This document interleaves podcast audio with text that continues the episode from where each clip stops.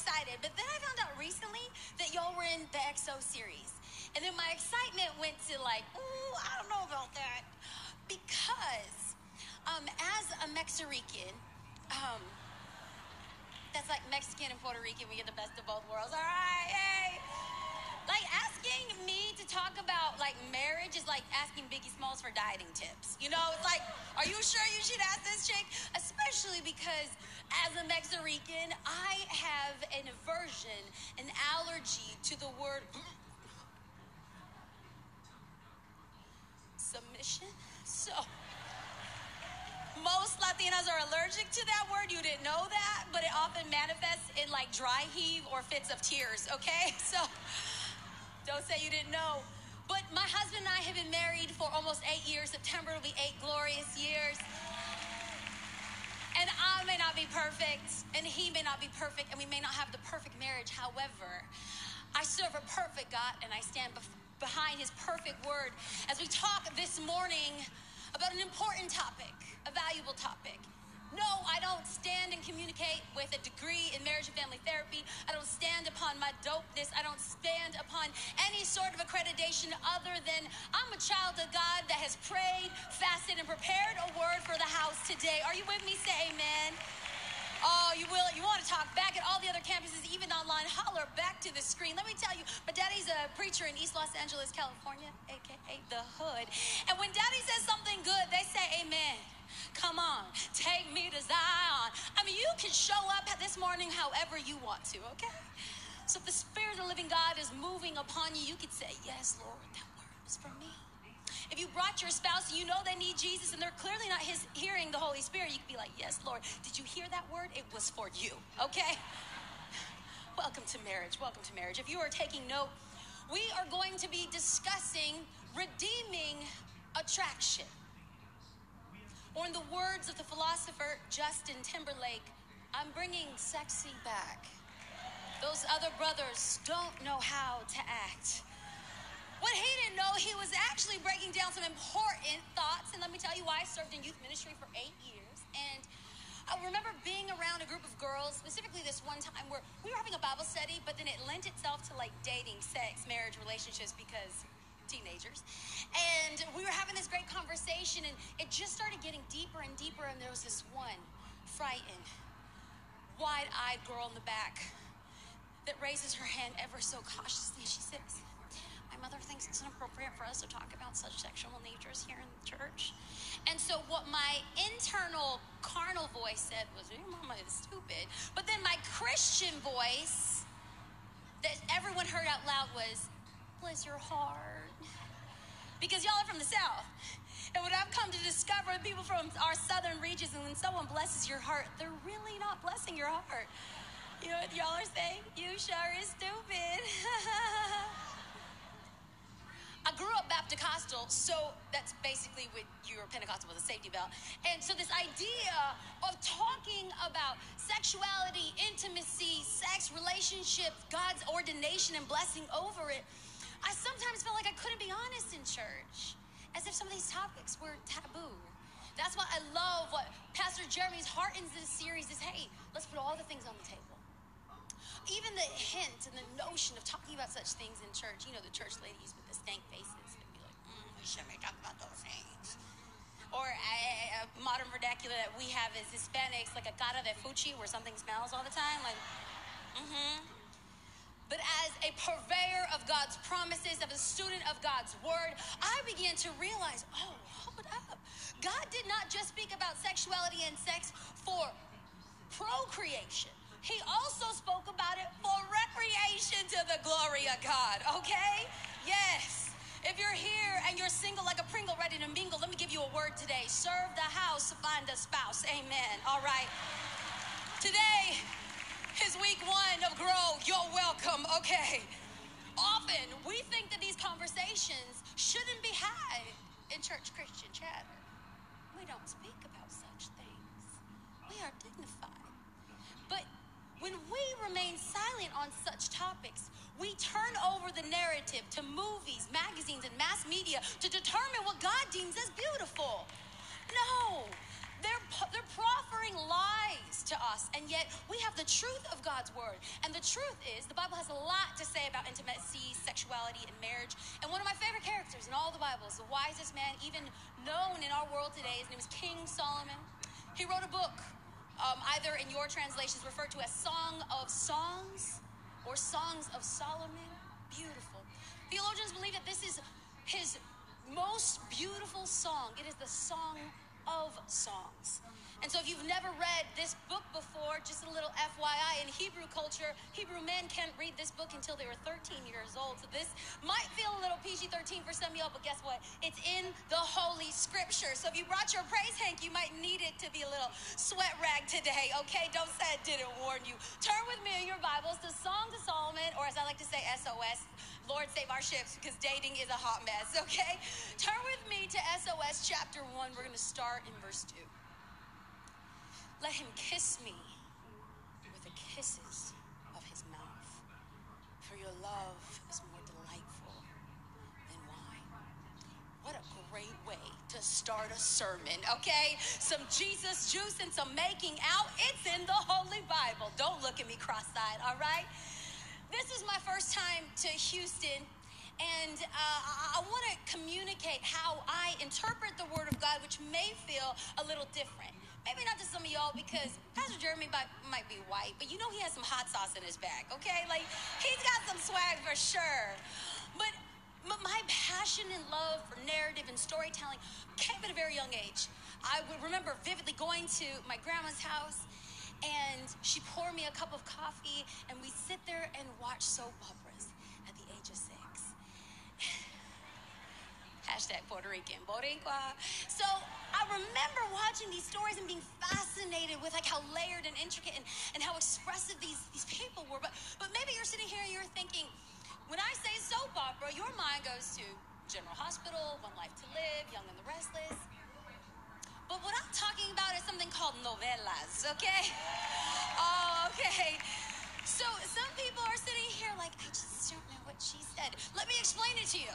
A soap opera a very beautifully tall blonde woman with neatly coiffed hair will look at her forlorn lover who's just broken up with her with a svelte waist and thighs that definitely don't touch.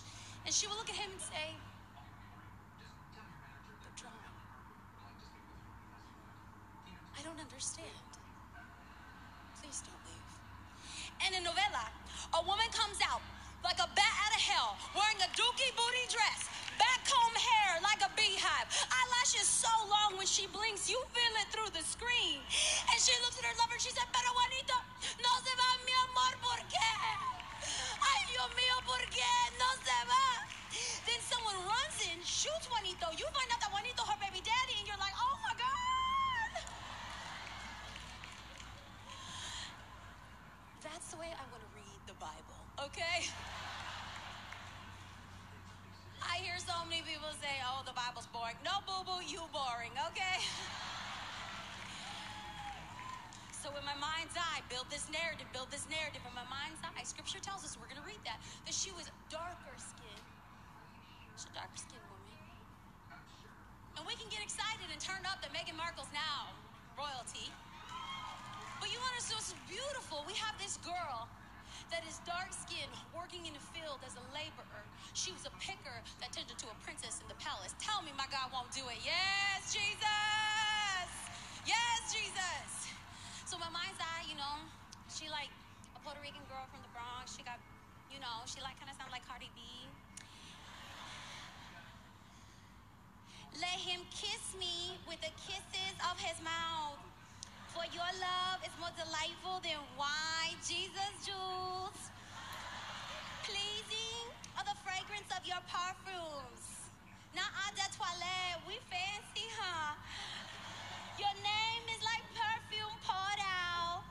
Take me away with you, oh.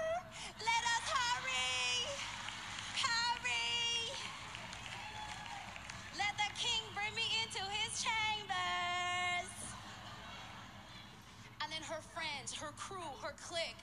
This is how they respond. We rejoice, girl. Hey, girl, hey, we delight in you. We praise your love more than wine. Tip it out for the homies. Hey. And you could be sitting there thinking, this girl is so extra. Me and Guacamole know that we extra, okay? We love it. We love it. In verses 2, where we pick up, there's two schools of thought that people usually approach this text. Theologians will debate about this until kingdom come. One group believes that this is a, a love letter from God to us, the church. Another group believes that this is a love letter from a real man, Solomon, and a real woman, Abishai. I tend to lean here, but I think that there's beauty in both narratives. So I want to speak to both of that.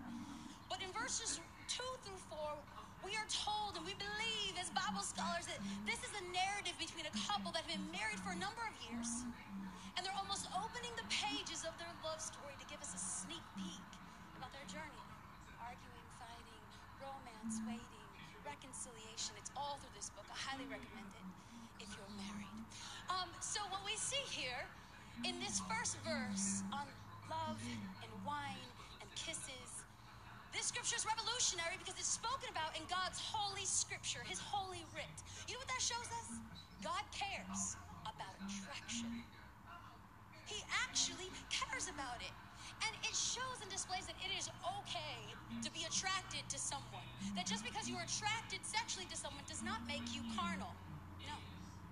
Another thing that I love about this opening verse is who starts the narrative in this story? Good answer. A woman. Who starts and initiates the intimacy? A woman. Who speaks to and esteems their partner? A woman. So whoever thinks that the world, that the word of God is oppressive, depressive, or oppressive against the head of women, that the Bible is misogynistic, I dare to say that our God is the greatest liberator of all mankind. And that we see through the pages of Scripture an elevation and an equality between men and women. And here, Solomon has such wisdom to speak such beautifully about the leadership, the initiation, and also the sexuality of his wife.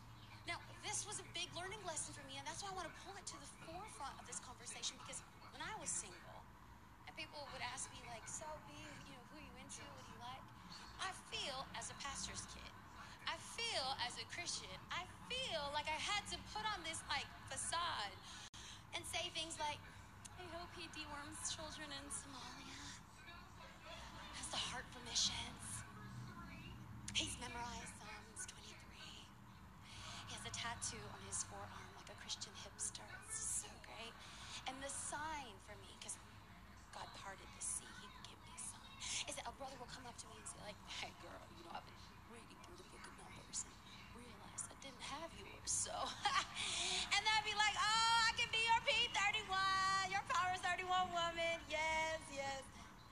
Years later, I've realized, and I even posted this on Instagram because I feel like it's important for us as Christians to have language, that there is a difference between attraction and lust.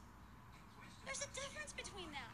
But we somehow kind of categorize people who are lusty, dusty, crusty, or thirsty as being all bad. But, but it's okay to be attracted to someone. I'll use my husband as an example. I I was attracted to his height. I was attracted to his athletic physique. He was a man that knew that his body was a temple, took care of it. Uh, he had a job, and he had his teeth. I was like, yes, Lord, I'm attracted. I'm attracted. Lust will rear its ugly head and come across like, oh, baby, let me have a piece of that.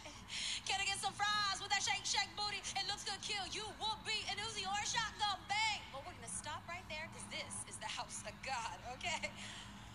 Listen, you need to be attracted to the person that you're going to spend the rest of your life with. And that's okay. You need to be attracted to the person that God puts in front of you to marry. How do we know that God is okay with this? In Genesis chapter 2, I'll be backing up with scripture. You know I'm not a heretic. In Genesis chapter 2, a man named Adam sees a naked woman in the Garden of Eden. And he doesn't say, Oh, great, this is someone to help me toe the ground and tend to the garden. He didn't say, Oh, I hope she has a great personality. No, he says, Bone of my bone, flesh of my flesh. I will call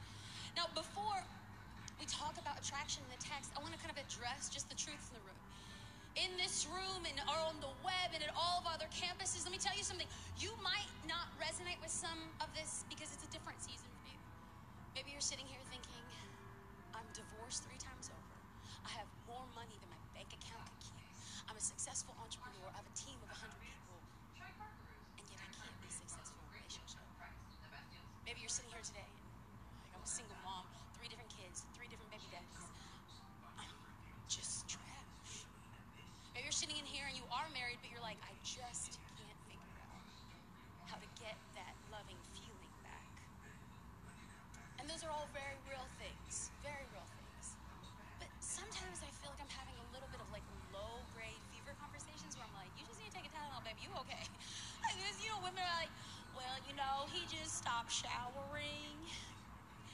He don't even shave anymore.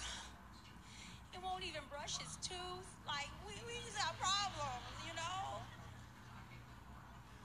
I want to bring as like a low foundation here that attraction is more than just physical. It's more than just a physique. I hear women specifically because women are more verbal processors that will say, "Well, he's just not romantic. We've lost the loving feeling. It's not the same. We've fallen out of love like it's a ditch. Stop. No. Well, well what do you want? What do you feel is romantic? Rose petals on the bed. A hot air balloon ride. Riding into the sunset on horseback. This isn't season 12 of The Bachelorette, boo, okay? Stop. Stop. Now, do I wish that my husband was a little bit more romantic? Listen, I'm spicy Latina, and he is a man of German descent, and so good with emotions, so good with money, so good with the time, you know? So I kind of wish that he a little bit more like, baby, come on, show me you're alive. Wig- Wiggle your baby toe or something. Come on.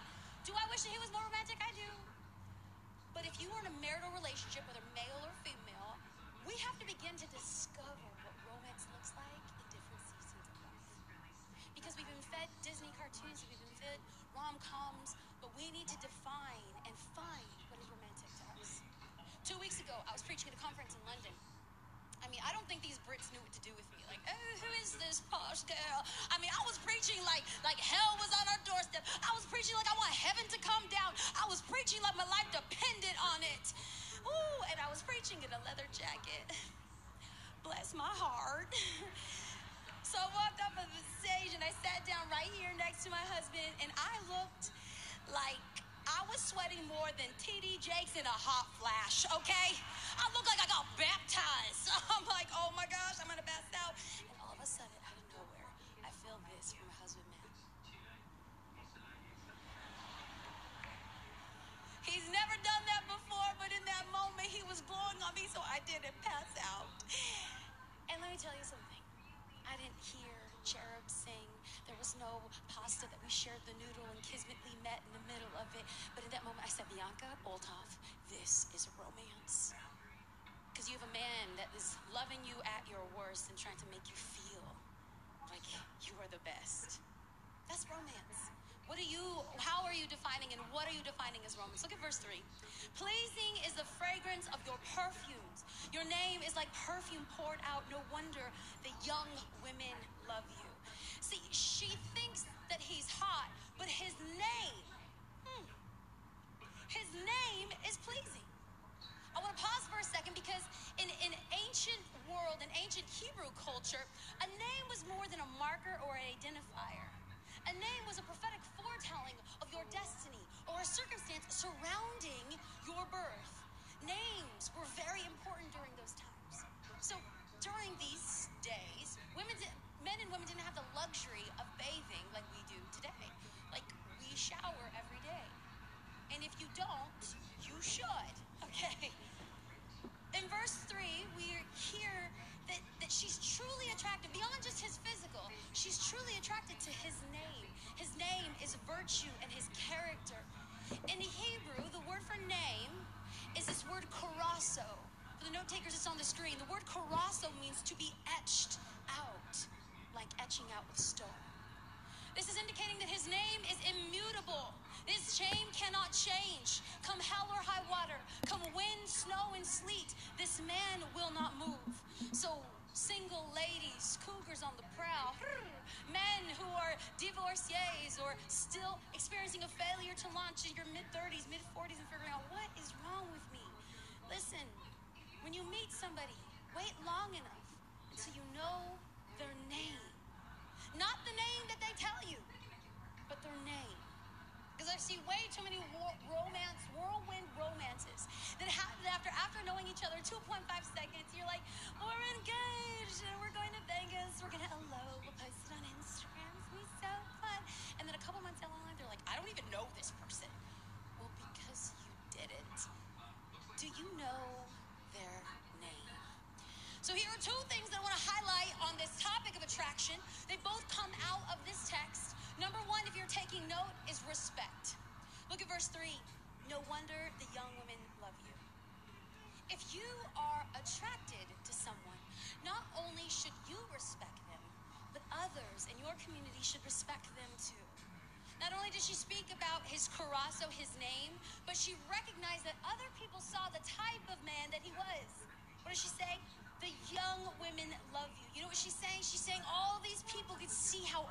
You are, and yet you're mine.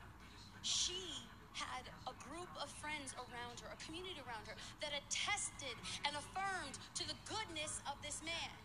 Do you have that community? Because if you don't, there are groups here at Hope City that are waiting to welcome you in. To tell you, listen, girl, that guy is no good. Listen, girl, I have a friend that can open up a job for you. Listen, girl, I may not be able to heal you, but I serve a God who does. So this is the point of a small group. I'm so lonely. Get into community. I have so much time on my hands. Volunteer. I got so much money in my bank. Give to the church. Okay. So her small group has surrounded her and said, This man is awesome. Solomon is the type of man that we want our sons to become, the type of man we want our daughters to marry. Specifically to ladies in the house, because sometimes I think that we make that decision more readily than men because of our high emotional level, and you don't need to have dark skin to be crazy. Um, what we see here is instead of waiting for a man that's 6'4, light eyes, an APAC, like Michael B. Jordan, Wakanda, what we need is a man who loves Jesus, reads his Bible, prays like his life depends on it. Yes. Christian women. Let me just let me just have a real talk conversation and keep keep, keep it real with you. Little KIR. You should have two standards. The bar is really low. Sisters, we can do it. Does a man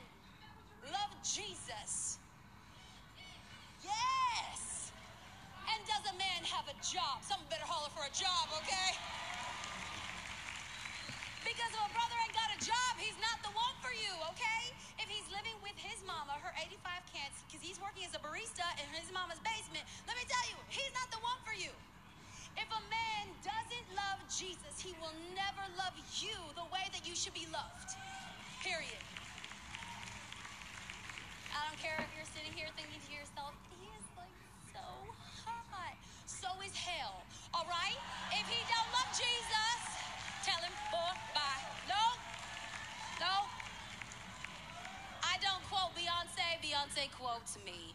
Number two, if you are taking note. Oh, H Town didn't like that. Okay, I see you. Point number two confidence. There's nothing more attractive than a person with confidence. Men and women of the house, you could be talented, you could be sharp, you could be educated, you could even be attractive. But if you don't have a sense of confidence, if you don't love up with stats and social science. I've done a research study. They charted a group of people, those that were successful and, and, and beautiful according to world standards, beautiful people, but lacked confidence and exhibited insecurities, versus a group of people that had good personalities and confidence. Guess what they discovered? Through their research, they discovered that this less commercially identified group of beautiful received more date invitations and more job opportunities. Why? Because they exhibited a sense of self confidence. In the hood, we refer to this as swag, but I'm talking about a God confidence. Because we could sing songs that say, I'm a child of God in my Father's house. There's a place for me. But until you begin to live it, until you begin to see it, until you begin to say it, until you begin to believe it, that He has a plan for us. There's a place for me. I am a child of God. Maybe you're sitting here thinking, I don't know if I'm a child of God. I don't I don't know what my plan is. I don't know what God has for me. I don't know what's out there. I'm gonna encourage you to check out Grow because Grow will help you discover your purpose. Not just within the walls of this church, that that's great, but to discover who God has called you to be. See, Solomon, theologians will, will kind of draw the connection between Solomon and God. Solomon is like a picture of God, where Solomon wasn't looking for what the world identified as beautiful. Solomon went into the vineyard and saw a dark skinned woman that he found to be absolutely and completely attractive. And I feel that if, if, Solomon could do that for Abishai, how much more is God looking at you wherever you are? Tore up from the floor up, feeling like a hot mess. God looks at you and says, I still believe you are beautiful. I still believe you have potential. I still believe that there's a plan. I still believe that all things can this first chapter, we speak and we see Abishai's not just her courage to be honest with where she is, but also her confidence in the midst of her insecurities. Check out verse 5. Dark and lovely am I. Dark am I, yet lovely, daughters of Jerusalem. Dark like the tents of Kedar, like the tent curtains of Solomon. Do not stare at me because I'm dark, because I'm darkened by the sun. My mother's sons, her brothers, were angry with me and made me take care of the vineyards, my own vineyard I had to neglect. Tell me, you whom I love, where you graze your flock and where you rest your sheep at midday. Why should I be like veiled women beside the flocks of your friends? I love verse 5 because here we see that there's a part of her body that she enjoys, that she loves, that she finds beautiful, but then she also is in that there's something that she's embarrassed by. So beautifully, she holds the tension that so many women feel. She wants to be sanctified and sexy, but she's wrestling with insecurities. Does she have any relatives in the house? Any women? Phil, Abishai. I have two honest people. Great, amazing. I dare to say that this is true for most women today. We're, we're identifying what beautiful is based on worldly standards. So we put on Spanx to cover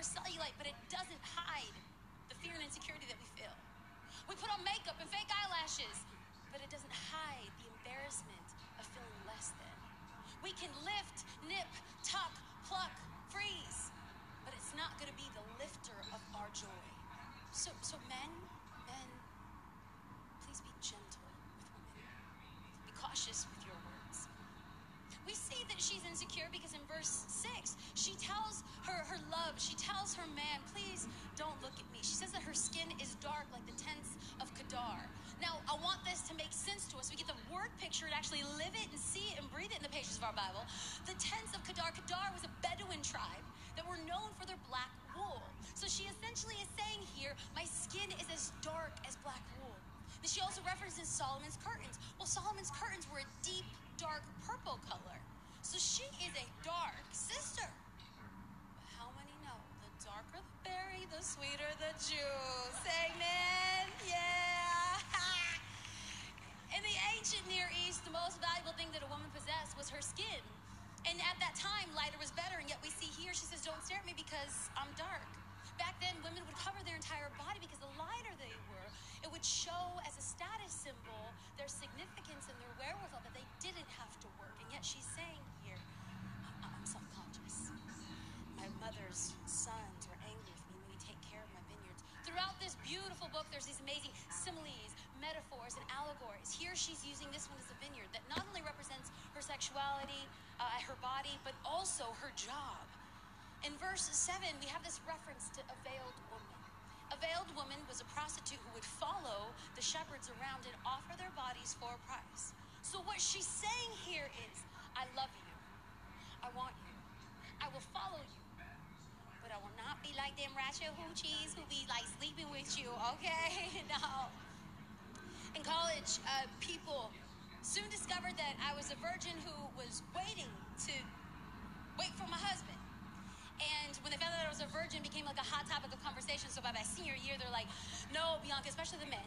No, Bianca, you don't understand. It's like trying out a car, you got to figure out which works and what's good and, you know, how many miles this one can go and if you like where you're going, what it looks like. And I'm, I, finally, I said, okay, let's carry this analogy forward a couple years. In a couple years, you are going to be visiting some like janky used car lot, still trying to get your free ride. And the day that my husband finds me, he is going to get a brand new zero mileage car straight out the lot, okay? So on September 7th, when Matt Olthoff said, I do, he got a loped out, fully loaded, drop top BMW. Yes, he did. A big Mexican woman. Amen. Here's the greatest tip for my single brothers and sisters in the house no ringy, no dingy. You're welcome. Saved you some therapy right there. Abishag had the confidence to know I know who I am. I'm worth more.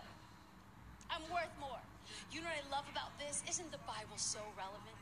The issues that these people face then, we deal with now. So, what does this mean for us today? Attraction is good, attraction is God ordained, attraction is needed for healthy sexual relationships. So, my heart for men here in this room and those watching on live is will you speak love, respect, and affirmation? The women in your life. Solomon was believed to be the wisest man during that time for sure, and even in our modern world. And I believe that that is in part from a divine wisdom that God gave for him, of course, but also his ability to speak to and communicate with those that he loved. So, men, fathers, brothers, cousins, co workers, boyfriends, be careful with the words that you choose. Ephesians 5 tells us that every word that proceeds from your mouth needs to be guarded by Christ and seasoned with love. Proverbs 18 21 says that there is life and death in the tongue.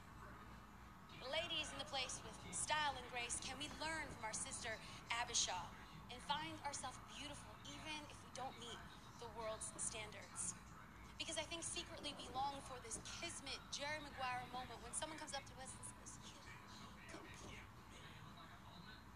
but it's not true. It's not true. Because you can't take two broken people and try to force a whole. Our completion, our satisfaction, our adoration is going to come from God Almighty. So we have to stop believing the lie. I don't need you in my life to make me whole. I'm already whole. I don't need you to choose me. I'm already chosen. I don't need you to provide for me. My God owns a cattle on a thousand hills, okay? You're lucky you have me. Yes. So whether you are male or female, young or old, tall, skinny, floofy, black, white, Asian, Haitian, or Eurasian, you do not need a significant other to be significant. Your bank account isn't going to make you significant. Your wife isn't going to make you significant. Your husband isn't going to make you significant. Your children will not make you significant.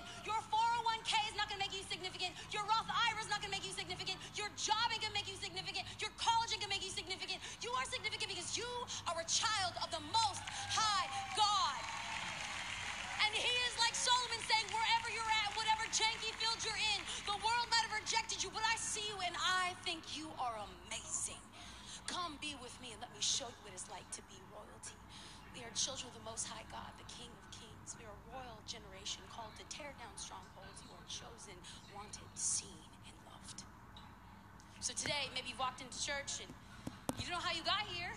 Maybe you saw something on Instagram or Facebook. Maybe a friend brought you. It's a good friend. Maybe you stumbled in half lit and drunk. You know how you got here? Guess what?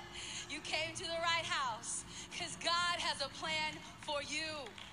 Maybe you've never heard the name Jesus, but there's a man named Jesus who loved you so much that when stretched out on a cross on a hill called Calvary, he said, It is finished. And the veil separating God from man in the holies of holies tore from top to bottom. No longer do we need a mediator. No longer do we need someone to go to God. We have access to the creator of the universe. A.W. Tozer says this is not a doctrine to be held, it is a life to be lived. You are a child of the Most High God. And he said, Come to me. Come to me. There is more.